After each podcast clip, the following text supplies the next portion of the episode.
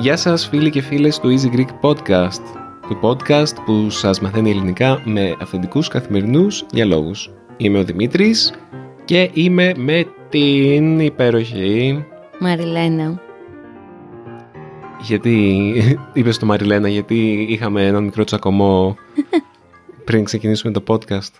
Ε, και αυτό και γιατί έχει πάρα πολύ ζέστη και ναι, νιώθω λίγο περίεργα αυτή τη στιγμή.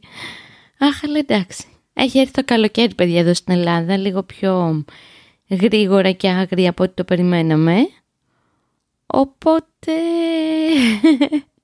ναι, δεν είμαι πολύ στα κέφια μου, γιατί απλά λιώνω από ζέστη και από τα νεύρα μου με τον Δημήτρη. Το πρώτο δεν θα περάσει, το δεύτερο ελπίζω να περάσει στη διάρκεια του podcast. Καλώς ορίσατε. Είχαμε την πρώτη μας πυρκαγιά στην Αθήνα, Α, ναι. οπότε αυτό είναι πια όταν έχουμε την πρώτη μας πυρκαριά, πυρ, πυρκαριά ναι. Πυρκαγιά, ξέρουμε ότι ξεκίνησε το καλοκαίρι. Είναι σαν τα χελιδόνια για την άνοιξη. Mm. Μόνο σε ένα post-apocalyptic, μεταποκαλυπτικό περιβάλλον.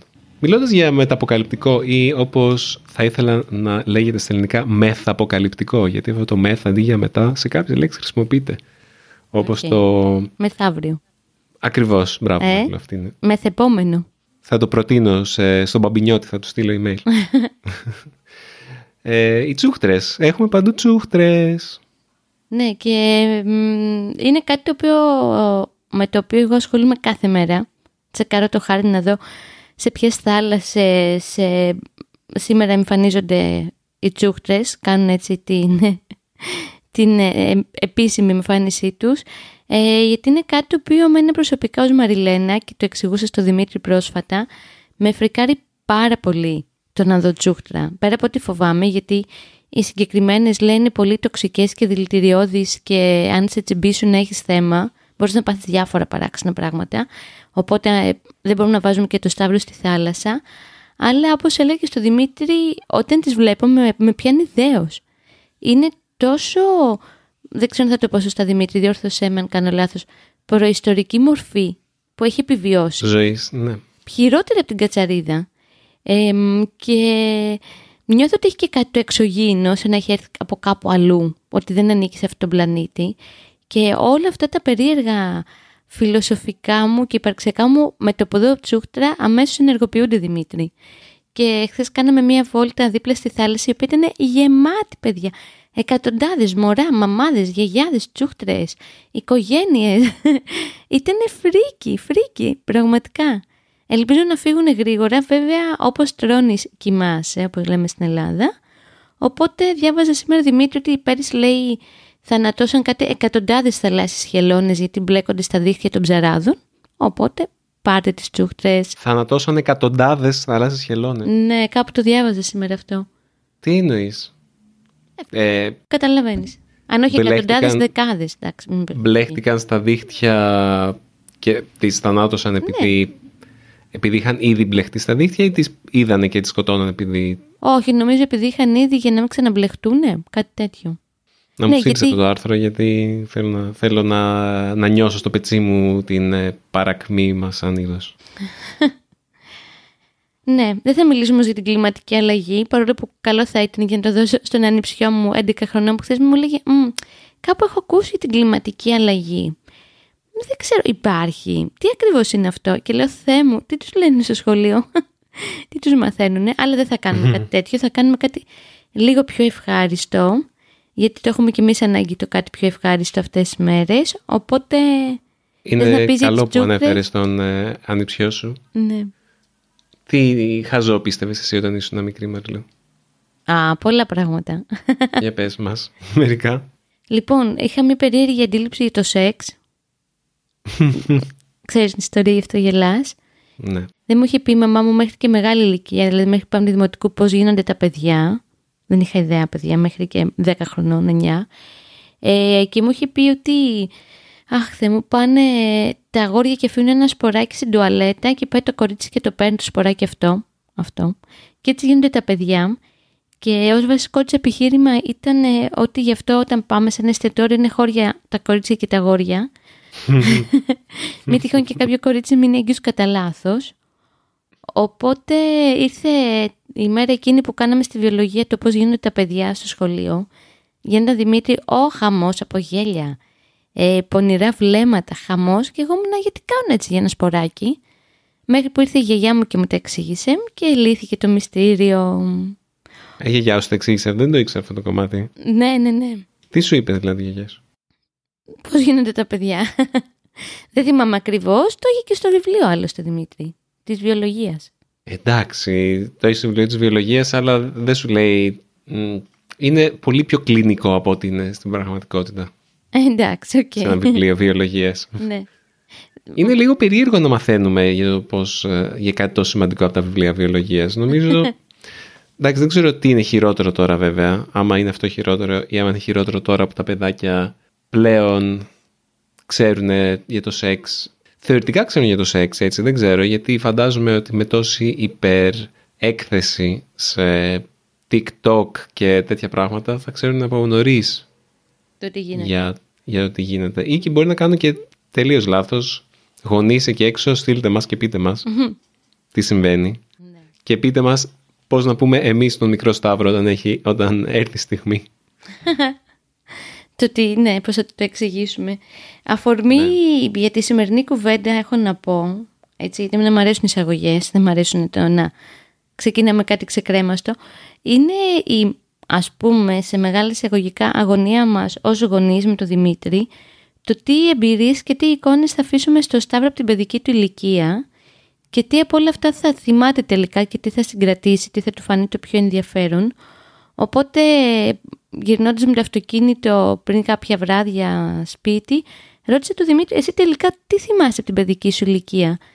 Όχι απαραίτητα μόνο ευχάριστα, εντάξει και δυσάρεστα, αλλά θέλουμε να πούμε ιστορίες από την παιδική μας ηλικία, γιατί και ο Δημήτρης έχει μια φανταστική ιστορία που εγώ γελάω κάθε φορά. Η Μαριλού τώρα αναφέρεται σε μια ιστορία που έχω από την Αυστραλία, όπου πρέπει να ήταν όταν ήμουν εφτά χρονών. Oh. Είχαμε πάει σε ένα πράγμα που λέγεται petting zoo, που στα αγγλικά είναι σαν μικρή ζωολογική κήπη, αλλά όχι ακριβώς ζωολογική κήπη, είναι σαν κάποιες περιφράξεις όπου έχουν ζωάκια οικόσιτα, τύπου κατσίκια, προβατάκια, γουρουνάκια, μοσχαράκια, γάτες, κύλους. Ζώα της φάρμας που πάνε τα παιδάκια για να τα χαϊδέψουν και να τα πιάσουν και να έρθουν σε επαφή με αυτά τα ζώα. Και στην Αυστραλία αυτό το petting zoo που είχαμε πάει είχε και καγκουρό.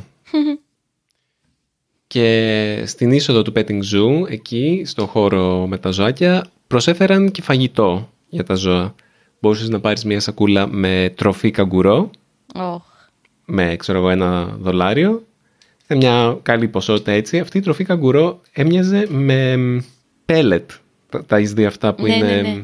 Είναι σαν ε, κομμάτια σε σχήμα χαπιών περίπου, okay. κυλινδρικά, που είναι φτιαγμένα από ροκανίδια. Μπράβο, ναι. Ωραία. Αυτό το σχήμα, αυτή, αυτά τα κυλινδράκια τέλος πάντων τροφής, είχαν μέσα φαντάζομαι άχυρο ή δημητριακά ή τέτοια πράγματα που τρώνε τα, τα καγκουρό, που είναι έτσι φυτοφάγα. Και πήρα μια σακούλα γεμάτη με αυτά τα μπιρμπιλάκια, κυλινδράκια, mm-hmm. η οποία σακούλα ήταν χάρτινη. Οπότε εγώ πάω στο ένα καγκουράκι που βρήκα εκεί κοντά, το οποίο είχε μάλιστα και ένα παιδάκι μέσα στην τσέπη του. Mm-hmm. Βέβαια δεν είναι όπως τα καρτούν που φαίνεται το κεφάλι πάντα μόνο από την τσέπη. Μερικές φορές φαίνονται τα πόδια, φαίνεται το... η ουρά. Mm-hmm. Ναι, είναι λίγο περίεργο. Μερικές φορές λες τι είναι αυτό το πράγμα που βγαίνει από την κοιλιά. Είναι λίγο ανατριχιαστικό. Για να μην τα πολυλογώ, πάω στο καγκουρό και του προσφέρω την σακούλα με την τροφή. Το καγκουρό μυρίζει την σακούλα με την τροφή, μου αρπάζει τη σακούλα από τα χέρια, αδειάζει όλο το περιεχόμενο στο έδαφος και τρώει τη σακούλα. Νομίζω είναι από τις πιο φανταστικές ιστορίες που μπορείς να διηγηθείς αυτή. Γιατί είναι και ωραίο το πλαίσιο ότι είσαι εφτά χρονών, οπότε και δεκαεφτά να ήσουν, θα ήταν πάλι αστείο. Είναι φοβερό ότι θυμάμαι αυτή την ιστορία. Ναι ρε, στα εφτά πια έχεις αναμνήσεις Δημήτρη. Από τα πέντε και μετά δεν λένε ότι ξεκινάνε οι αναμνήσεις. Ε, και από πιο πριν έχεις μερικές φορές, αλλά ναι, είναι ολοκληρώνοντας ο μηχανισμός που φτιάχνεις mm-hmm. αναμνήσεις που θυμάσαι ως ενήλικας, γιατί ε, είχα διαβάσει κάπου ότι πριν από αυτήν την ηλικία έχεις αναμνήσεις, απλά είναι διαφορετικό είδος ανάμνησης και για κάποιο λόγο αυτές οι αναμνήσεις δεν αποθηκεύονται έτσι ώστε να τις θυμάσαι ως, ενήλικα, ως ενήλικας. Mm-hmm. Δηλαδή πρέπει κάποιος να, με κάποιον τρόπο να αποθηκευτεί αυτή η ανάμνηση ξανά μετά από αυτήν την ηλικία, για να τα, μετά από τα πέντε, για να κάποιος να σου πει την ιστορία ξανά mm-hmm. ή να δεις μια φωτογραφία, κάπως έτσι, για να ξαναγίνει η εγγραφή. Είναι από τη μία για μένα πολύ μεγάλο κρίμα ότι όλες αυτές οι αναμνήσεις δεν πάνε χαμένες, γιατί τα πάντα γράφουν μέσα μας και διαμορφώνουν την προσωπικότητά μας ε, και την ηθική μας και, και, και. Απλά είναι περίεργο ότι δεν θυμούνται πράγματα τα μωρά. Ναι, είναι περίεργο ότι δεν θυμούνται πράγματα μωρά, αλλά τώρα έκανα την εξής σκέψη, ότι υποτίθεται ότι ε, υπάρχουν τρόποι να ξεκλειδώσεις αυτές τις αναμνήσεις. Mm-hmm. Με φάση ύπνωση, ah, okay. ή άμα κάνεις αυτό το holotropic breathwork που mm-hmm. σου έλεγα την άλλη φορά, επίσης με αυτόν τον τρόπο μπορείς να ξεκλειδώσεις ε, αναμνήσεις που έχουν καταπιεστεί ή έχουν ξεχαστεί. Ιδιαίτερα είναι χρήσιμο για καταπιεσμένες αναμνήσεις ή που νομίζεις ότι δεν τις θυμάσαι. Ναι, από τραύμα, καταπιεσμένες mm-hmm. αναμνήσεις σχετικά, σχετικές με τραύμα. Ε, αυτές πού είναι άμα δεν τις θυμάσαι πριν τις θυμηθείς? Α, δεν ξέρω, σε ένα κουτάκι βαθιά μέσα μας. Με κάνει να αναρωτιέμαι μήπως τελικά τα θυμόμαστε όλα. Ξέρεις Δημήτρη, δεν ξέρω. Τι, τι συμβαίνει. Ε, πάνω σε αυτό που συζητάμε, τώρα δεν έχει να κάνει με δικιά μας ανάμνηση, αλλά το τι τελικά θυμόμαστε και από ποια ηλικία και μετά έτσι δημιουργείται η ανάμνηση. Έχω μια φίλη που είμαστε πολλά πολλά χρόνια μαζί, από παιδιά ας πούμε, από εφηβάκια, ε, η οποία έχασε τον μπαμπά της σε ένα δυστύχημα όταν ήταν πολύ μικρή, γύρω στα δυόμιση με τρία χρόνια, τέλος πάντων, και μου είπε πρόσφατα ότι έχει ανάμνηση από εκείνο το γεγονός. Βέβαια, μάλλον ήταν τόσο μεγάλο το σοκ που το κράτησε ο εγκέφαλος και το συναίσθημα. Αλλά ξέρεις, ήρθε λίγο σε κόντρα σε αυτό που διαβάζουμε στα βιβλία, ότι από τα πέντε και μετά κρατάει ο ανθρώπινος εγκέφαλος την ανάμνηση. Τέλος πάντων, αυτό είναι άλλο, άλλο podcast για τη μνήμη και τα μεμέντο και τα διάφορα. Ναι, απλά ήθελα να πω ε, κάτι τελευταίο σχετικά με αυτό, ότι είναι πάρα πολύ εύκολο να σχηματιστούν και πλαστές αναμνήσεις. Α, σίγουρα. Δηλαδή, άμα κάποιος με κάποιον τρόπο είπε στη φίλη σου ότι υπήρχε ένα ασθενοφόρο, mm-hmm. θα μπορούσε να το, να, με τον καιρό και με τα χρόνια να έχει μια ανάμνηση η οποία καιρό, καιρό, καιρό, καιρό με τον καιρό θα δυνάμωνε. Mm-hmm. Ε, ένας καλός τρόπος, λένε, να ξεχωρίσεις αν μια ανάμνησή σου συνέβη στα αλήθεια ή είναι πλαστή, είναι μ, άμα θυμάσαι αυτό που συνέβη σε πρώτο πρόσωπο ή σε τρίτο πρόσωπο. Α, οκ. Okay. Ενδιαφέρον. Ειδικά από μία ηλικία και πριν, mm-hmm. που είναι εύκολο να έχεις τελείως πλαστές αναμνήσεις, άμα έχεις την ανάμνηση σε πρώτο πρόσωπο, είναι μάλλον αυθεντική. Okay. Ενώ άμα είναι σε τρίτο πρόσωπο, καταλαβαίνεις ότι είναι μάλλον μία σχηματική φαντασίωση παρά μία πραγματική ανάμνηση, ξέρεις, που λες, φαντάσου τον εαυτό σου στο... στην τρίτη ηλικίου. Mm. Άμα το κάνεις, φαντάζεσαι, οκ, okay, πώς ήμουν στην τρίτη ηλικίου, και αρχίζεις να φτιάχνεις με τη φαντασία σου μια Μαριλού. Okay. Με το, δεν ξέρω αν το κάνεις. Εγώ έτσι το κάνω πάντως και πολλοί mm-hmm. άλλος κόσμος. Στο... Ε, οπτικοποιεί το πώς ήταν και φαντα... προσπαθείς να, να σκεφτείς περισσότερο από το να θυμηθείς πώς ήσουν τότε. Και βάζοντας λεπτομέρειες οι οποίες μπορεί να ισχύουν και να μην ισχύουν. Τέλος πάντων, ναι, να επιστρέψουμε στην παιδική ηλικία. Ε, εμένα μία ανάμνησή μου... μου... Δεν ξέρω γιατί το θυμάμαι αυτό. Θυμάμαι την πρώτη φορά που έβρισα. Ε, πρέπει να ήμουν πέντε έξι χρονών. Και κλασικά ήμουνα στην Κίμολο. Οι περισσότερες αναμνήσεις μου είναι από την Κίμολο. Ίσως επειδή πέρναγα πολύ όμορφα. Και ήμουνα με την αδελφή μου που ήταν, ξέρω εγώ, τριών, τρισήμισι, στην αυλή του σπιτιού. Και με τα πιο μεγάλα ξαδέλφια μου που γενικά μας πειράζανε. Ειδικά ο ξαδελφός μας τσίγκλαγε συνέχεια. Και κάτω από το σπίτι έχουμε μία λίμνη η οποία το, το καλοκαίρι στεγνώνει. Οπότε γίνεται, την έχουν κάνει γήπεδο ποδοσφαίρου, το έχεις εσύ σαν εικόνα. Και παίζανε μπάλα, παίζανε ποδόσφαιρο. Κάτι εκεί οι μαντράχαλοι μεγάλης ηλικία, πιο μεγάλη, είκοσι χρονών ξέρω εγώ, που βρίζανε Δημήτρη συνέχεια, συνέχεια. Δηλαδή το μαλάκ μπιπ. Το είχαν ψωμοτήρι, το άντε μαλάκ μπιπ. Ναι, μπιπ. Το είχα νοικευτό ψωμοτήρι. Οπότε εγώ ξαφνικά εκεί που απλά έπαιζα με τις κούκλες μου, έτσι γλυκούλα, μικρή Μαριλού, λέω στον ξαδελφό μου άντε γαμ μπιπ, μαλ μπιπ. Και τους ήρθε, ε, έτσι θα πω μια απλή λαϊκή έκφραση, ο ουρανός φοντίλη. Πώς μας ήρθε τώρα αυτό. Και αρχίζανε και γελάγανε όλοι τριγύρω και άρχισα και εγώ και γέλαγα, δεν με μαλώσανε. Γιατί δεν έφταιγα, απλά να παρήγαγα αυτό που άκουγα μπροστά μου, που άκουγα τέλος πάντων τον περιβάλλοντα χώρο. Έτσι, αυτή είναι μια πολύ έντονη ανάμνηση που έχω από την Κίμολα. Έχω και άλλη μία να την πω, ή θες να πεις εσύ? Πες, γιατί εγώ δεν έχω μία πρόχειρη. Οκ, okay, βρες όμως μέχρι να την πω. Λοιπόν, μία άλλη ανάμνηση έτσι που τώρα μου φαίνεται αστεία και τη σκέφτομαι και νοσταλγώ. Ε, δεν αφορά άμεσα εμένα, αλλά Δημήτρη, φοβόμουν πάρα πάρα πάρα πολύ τον παππού μου. Πάρα πολύ. Το ξέρω ότι εσύ δεν μπορείς να το καταλάβεις γιατί το γνώρισες όταν ήταν ενενήντα δύο χρονών, οπότε ήταν μαλθακός mm. και γλυκός παππούς. Ήταν πάρα πολύ αυστηρός παππούς. Και ναυτικός και πειραιώτης και έλειπε πολύ καιρό στη θάλασσα, οπότε άφηνε τη γιαγιά με τα εγγόνια μόνη της, οπότε όταν ερχόταν πίσω στην Κίμολο ήμασταν όλοι στρατιωτάκια και δεν του άρεσε καθόλου να κάνουμε αυτό που δεν... Δηλαδή να του ρωτάγαμε κάτι, μας έλεγε όχι, ε, αν το κάναμε, χαμός.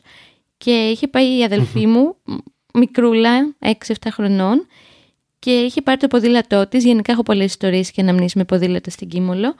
Και του είχε πει και σε εκείνο και στη γιαγιά ότι ξέρεις κάτι, εγώ θα πάω μέχρι τη Φικιάδα. Άκου Δημήτρη τώρα πώς τα φέρνει η ζωή. Και θα ακολουθήσω τα ξαδέλφια που έχουν ήδη φύγει, έχουν προπορευτεί με τα ποδήλατά τους. Εντάξει, φεύγω. Και της λένε φυσικά και δεν θα πάει, είσαι πολύ μικρή. Η Κατερίνα, όντας πολύ ξεροκέφαλη από τότε που γεννήθηκε, τους ακολούθησε. Ο παππούς τα πήρε στο κρανίο, την ακολούθησε με τα πόδια, την έφτασε Δημήτρη, παρόλο που ήταν με το ποδήλατο, και δεν τη μάλωσε, δεν την έδιρε τίποτα, πήρε το ποδήλατο, το έβαλε στον ώμο του, οπότε γυρίσανε με τα πόδια από τη Φικιάδα, οπότε αν είσαι παιδί είναι πολύ μακρύ αυτό. Και εγώ θυμάμαι να έχω πάρα πολύ αγωνία να υποδεχτώ την Κατερίνα, γιατί ήθελα να την υποδεχτώ ως ήρωα. Γιατί ε, πήγε εναντίον του παππού, ξέρεις, ήταν το κατεστημένο. Οπότε θυμάμαι ότι έστρωσα καθαρά καινούργια σεντόνια, εννιά χρονών τώρα. Και χοροπίδα, με το που μπήκε άρχιζα και χειροκρόταγα και χοροπίδαγα πάνω στο κρεβάτι. Και έτσι, βέβαια η Κατρίνα δεν είχε περάσει καθόλου καλά εκείνο το απόγευμα. Αλλά το έχω στο μυαλό μου και κατά καιρούς το συζητάμε αυτό, έτσι, σαν ιστορία και σαν ανάμνηση με τα ξαδέλφια μου. Βρήκες ιστορία? Αφού, περίμενε, αφού κάθε χρόνο... Ναι. Πηγαίνετε στην Κίμολο, δεν μπλέκεις το πότε έγινε τι μερικές φορές? Ε, σίγουρα τα μπλέκω. Μπορεί να μην ήταν εφτά, να ήταν δέκα. Οκ. Okay. Αλλά δεν ήταν δεκαεφτά. Αλλά περίπου χρονικά εκεί το υπολογίζω. Εγώ δεν το έχω αυτό το πρόβλημα, γιατί τα καλοκαίρια τουλάχιστον κάθε φορά πηγαίναμε σε διαφορετικό μέρος. Mm-hmm. Είμαι το αντίθετο από σένα. Εσύ πήγαινες στο ίδιο μέρος, εγώ πάντα πήγαινα σε άλλο μέρος. Οκ. Okay. Και δεν έχτισα ποτέ δεσμούς με κάποιο μέρος για διακοπές. Πέρα από την Αυστραλία που εντάξει. Δεν πηγαίναμε κάθε χρόνο, πηγαίναμε κάθε τρία χρόνια. Προσπαθώ να σκεφτώ, αλλά δεν μου έχετε τίποτα. Βοήθαμε. Ούτε από τη Σιγκαπούρη, από τα αεροδρόμια, ούτε. Δεν θέλω, όχι από την Ελλάδα θέλω να πω. Okay. Δεν θέλω να πω από... από την Ελλάδα, ε. ε ναι. Με τους φίλους σου, κάνα σκυλάκι, κάνα γατάκι. Ε, δεν, ναι, από την Ικαρία δεν έχεις πάει. Από... Είναι πολλές αναμνήσεις, οπότε δεν μπορώ να ξεχωρίσω μία αυτή τη στιγμή, κατάλαβα. Ναι, και εγώ ξέρεις, είχα στο μυαλό μου αυτή με το καγκουρό που μου φαίνονταν πάντα πιο αστεία. Ποιο ήταν το πρώτο κορίτσι που αγάπησες ως παιδί, ερωτεύτηκες?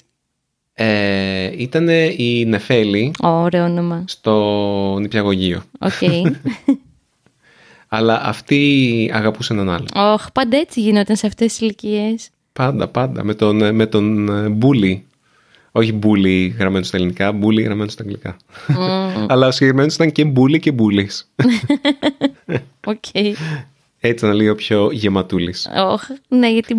Καλά και εγώ ήμουν γεματούλης, αλλά... Οκ. Okay. Ναι. Άμα, άμα εσύ είσαι, δεν κοιτάζεις τη δική σου καμπούρα που λένε. Η Καμίλα λέει μια παροιμία, δεν κοιτάει τη δικιά της καμπούρα, κοιτάει την καμπούρα της διπλανής. Οπότε και ο Δημήτρης το ίδιο έκανε. Θυμάσαι εμένα ποιος ήταν ο πρώτος μου έρωτας στο σχολείο? Ο Λαγουδάκος. Ναι, παιδιά. Ε, ήταν ένα αγόρι, ο Παναγιώτης Λαγουδάκος. Αν τυχόν μας ακούσει... Δεν ξέρω πώς θα γίνει αυτό. Ναι, ξέρω ότι σε αγάπησα.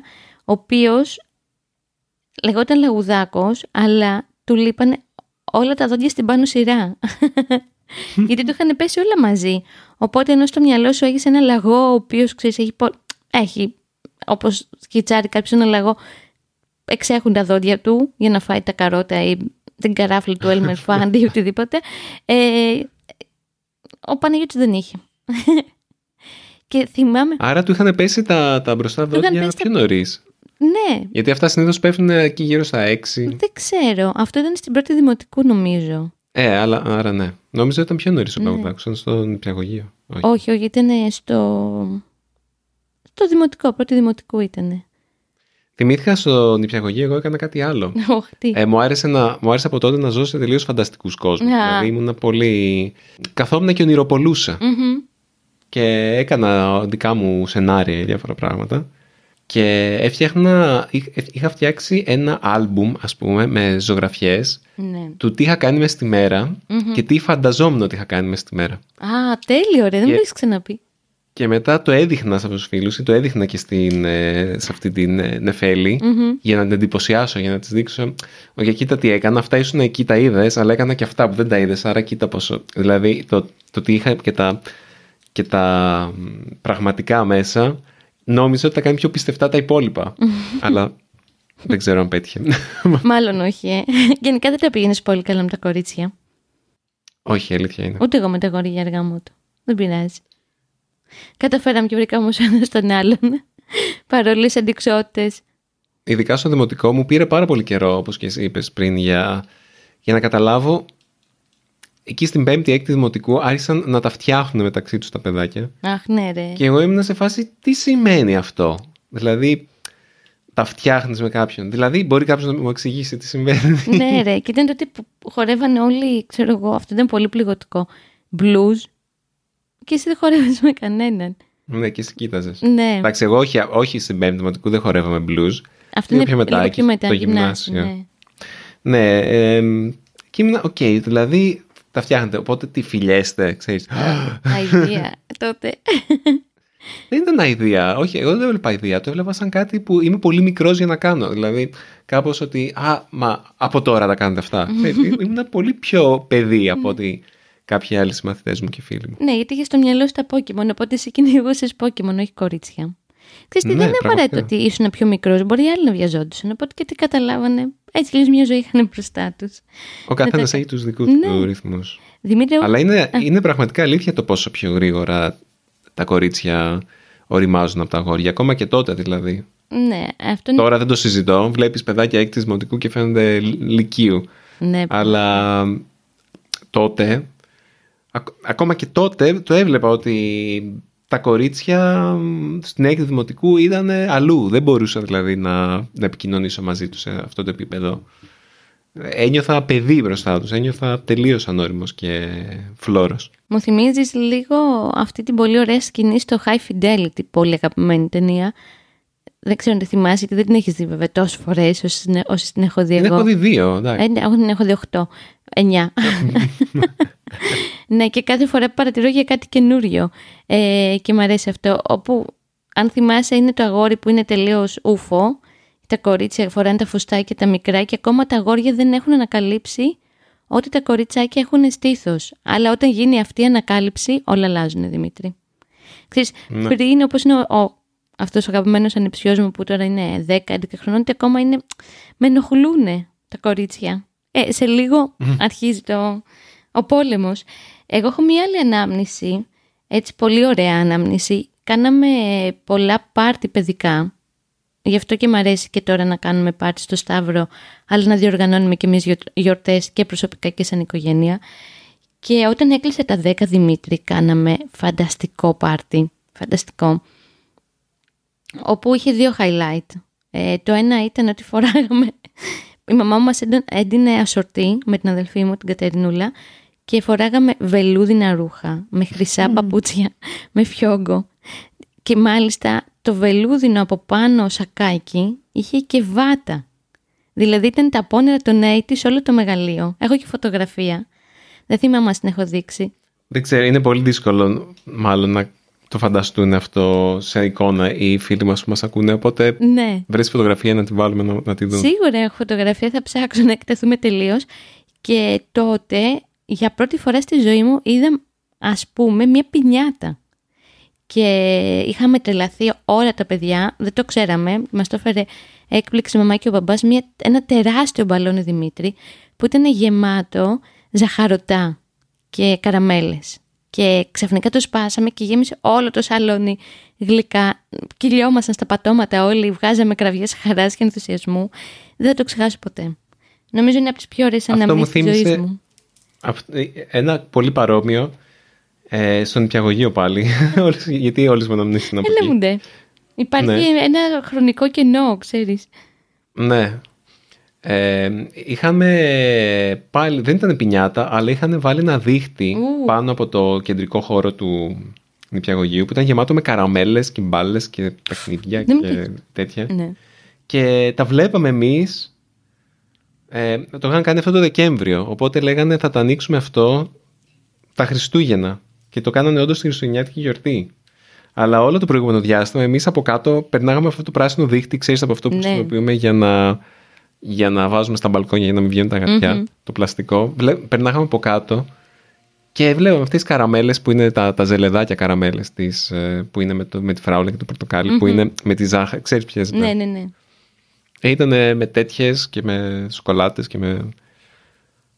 Εντάξει. Και θυμάμαι τη, τη στιγμή που τραβήξαν το κορδόνι και άνοιξε, το... άνοιξε αυτό το δίχτυ και πέσανε όλα και ήμασταν. Πάντοτε θα μ' άρεσε να λουζόμουν. Ας πω την αλήθεια. Τι? Να σου πω την αλήθεια, δεν θυμάμαι τόσο πολύ τη στιγμή που έγινε αυτό. Θυμάμαι περισσότερο το, την ανυπομονησία του να γίνει. Και την αναμονή, ε, καταπληκτική. Και την αναμονή. Θυμάμαι δηλαδή, να, ακόμα δηλαδή αυτό, ο μήνας ή αυτές οι εβδομάδες του χίλια εννιακόσια ενενήντα τρία, ξέρω εγώ mm-hmm. πότε ήταν, να φαίνεται αιώνας μέχρι να έρθει η στιγμή που, να, που θα απολαύσουμε τα γλυκάκια. Ναι. Και νομίζω εκείν, εκείνα τα Χριστούγεννα ήταν που η μάνα μου πήρε το Playmobil τσίρκο. Ooh. Με μαϊμούδες και τέτοια. Α, μπορούμε κάποια στιγμή να κάνουμε ένα podcast για τα παιχνίδια της παιδικής. Εμένα μου αρέσουν αυτά τα εκπομπές για την παιδική ηλικία. Μου φαίνονται ενδιαφέρον. Οπότε μπορούμε να πούμε για τα παιχνίδια που είχαμε. Ε, mm. Όχι τώρα. Εγώ θα μιλάω για πολλά video games. Εντάξει, οκ. Okay. Και εγώ θα μιλάω για αυτά τις παιχνιδομηχανές που σου λέω και γελάς και με πειράζεις που είχα. Ξέρεις τι, θέλω να μοιραστώ μια τελευταία ανάμνηση, γιατί. Και μπορεί να. Οπότε σου δίνω και σε ένα πάσα να θυμηθείς κάτι αντίστοιχο, γιατί μου είχες ωραίες ιστορίες. Βέβαια, μπορείς να πεις το Roger Rabbit μετά. Ε, θέλω να κλείνοντας, γιατί πέρασε η ώρα, να πω μια τελευταία ανάμνηση που σχετίζεται με τη μουσική, γιατί. Για εμένα η μουσική έχει ένα τεράστιο ρόλο στη ζωή μου, ακόμα και τώρα. Πολλές συναυλίες Δημήτρη ως παιδιά και πολλές συναυλίες του Βασίλη Παπακωνσταντίνου, που ακόμα και τώρα τον αγαπώ. Και θυμάμαι χαρακτηριστικά να σερνόμαστε στο Κατράκιο στη Νίκαια, που είναι εδώ μια γειτονιά του Πειραιά η Νίκαια. Υπάρχει ακόμα αυτό το θέατρο. Και να κοιμόμαστε στα πόδια της μαμάς και του μπαμπά και να ξυπνάμε μόνο όταν έπαιζε ο μαύρος γάτος. Από τότε είχαμε αδυναμία στους γάτους, μάλλον, και δει τους μαύρους. Και το θυμάμαι, δηλαδή, ότι ξυπνάω, να ξυπνάω, να ακούω το μαύρο γάτο και να ξανακοιμάμαι. Αυτό αφήνω εγώ για κλείσιμο. Ευτυχία. Ναι. Εγώ θυμάμαι, ε, τώρα μου ήρθαν δύο ευχάριστες αναμνήσεις. Mm-hmm. Ε, βασικά, η μία δεν είναι ευχάριστη, η μία δεν είναι ευχάριστη, η μία είναι δυσάρεστη, αλλά μου ήρθαν oh. δύο. Okay. Α, αλλά είναι και οι δύο αστείες. ε, καθόμασταν με τον φίλο μου, τον Αλέξανδρο, στο πίσω κάθισμα mm-hmm. του αυτοκινήτου. Μιλάμε τώρα, ήμασταν γύρω στα τέσσερα... Τέσσερα, τέσσερα. Ήμασταν γύρω στα τέσσερα, ναι. Okay. Και ή και πιο μεγάλη, τέλος πάντων.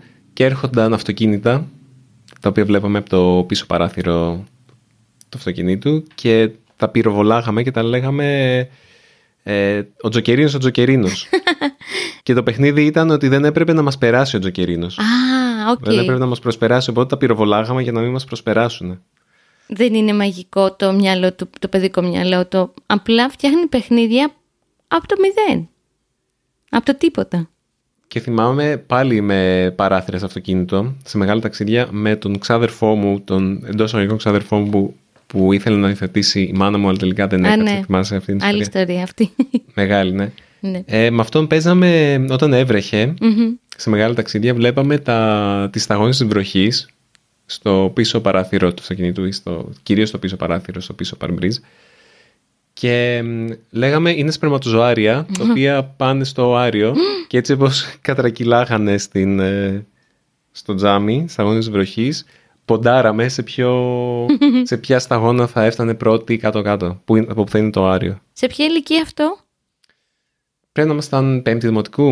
Ε, εκεί που μάθα εγώ για το, ότι το σποράκι τελικά δεν οφείλεται για ναι, τον εμείς, υπερπληθυσμό. Εμείς ήδη ξέραμε, αλλά εντάξει, δεν ξέρω, δεν μπορώ να σου πω άμα ξέραμε και τι άλλο, ναι, ναι. τι άλλο εμπεριέχει αυτή η, η πράξη τέλος πάντων. τα, τα, όχι τα συμφραζόμενα, τα... Τα παρελκόμενα. Τα παρελκόμενα, μπράβο, okay. αυτή είναι αυτή okay. η λέξη. Okay. Ωραία λέξη ναι. και δύσκολη, παρελκόμενα, οκ. Okay. Mm.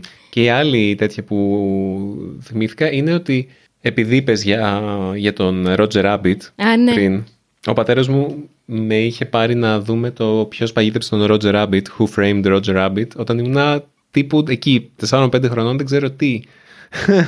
Γενικά ο πατέρας μου έπαιρνε να δούμε ταινίες που δεν ήταν για την ηλικία μου, του άρεσε, ναι. δεν ξέρω, μάλλον το θεωρούσα αστείο. Τέλος πάντων, ε, αλλά είχαμε πάει μια άλλη φορά μαζί του και είχαμε δει την Παναγία των Παρισίων. Α, τι ωραία. Και είχα φάει μια τυρόπιτα, δεν ξέρω τι, και με έπιασε ένα φοβερό κόψιμο στο σινεμά και έχασα τη μισή ταινία. Όχι, εσύ, όχι.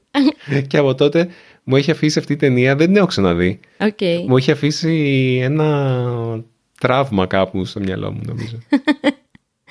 Και γι' αυτό λέει δεν έχω πάει ποτέ στο Παρίσι. Νομίζω δεν έχεις πάει στο Παρίσι. Δεν έχω πάει στο Παρίσι. Ιδέες, τελικά. Είδες δεν έχω κάνει τόσα χρόνια ψυχανάλυση. Σου βρήκα το γιατί. Ναι, γιατί όταν είχαμε πάει, ήταν να πάμε με τον πατέρα μου. Ε, ήμουνα οκτώ χρονών, νομίζω. Και δεν μου βγάζανε βίζα. Πάλι καλά. Και δεν μου βγάλανε βίζα και δεν πήγα ποτέ. Πήγαν εκείνοι, με περιμέναν και εγώ δεν πήγα. Εντάξει. Νομίζω δεν θα στεναχωρέθηκες που δεν πήγες διακοπές με τον μπαμπά στο Παρίσι. Θα πάμε μαζί. Mm, εκείνη τη στιγμή ήθελα να πάω, αλλά είχα στενοχωρηθεί αρκετά που δεν mm-hmm. πήγα εκείνη τη στιγμή, γιατί ήθελα να το... Αλλά για... η μάνα μου, για να μην στενοχωριέμαι, μου πήρε το πρώτο μου παιχνίδι με τον Γιώση. Ah, okay. Το ε... Yoshi's Island για το Super Nintendo. Οπότε δεν, δεν στενοχωρήθηκα τόσο πολύ μετά. Θα σας μιλήσουμε τι είναι ο Γιώση και ποια πράγματα μας συνδέουν με το Δημητρό ζευγάρι. Ο Γιώση είναι ένα από αυτά. Ο Γιώση. Ναι. Λοιπόν, εγώ σας αφήνω γιατί θα κάνω ένα χαζό αστείο. Έχω γιώσει από ζέστη τώρα. Oh! Εδώ στο στούντιο. Oh! Συγγνώμη, παιδιά. Γιατί ε, όταν ζεσθενόμαστε μπορούμε να πούμε έχω λιώσει. Οπότε η Μαριλού είπε έχω γιώσει. Ναι, αυτό. Ευχαριστώ που το εξήγησες. Πρέπει κάποιος να εξηγεί αυτά που λέμε, γιατί υποτίθεται πως είναι το Easy Greek Podcast. Ναι, οκ. Okay, δεν πειράζει. Μιλάμε που λίγο πιο έντονα. Και πού να θυμόμαστε. Να ότι... Έχουμε και ένα ρόλο εδώ πέρα. Ναι, αλλά τους μαθαίνουμε νέα πράγματα. Σας φιλούμε πολύ. Ευχαριστούμε πάρα πολύ που μας κάνετε παρέα με τον τρόπο σας και που μας ακούτε στο τρέξιμο, στο αυτοκίνητο και όλα αυτά τα ωραία που κάνει κάποιος όταν ακούει podcast, στο μαγείρεμα, πριν πέσετε για ύπνο. Ναι, είστε όλοι καλά.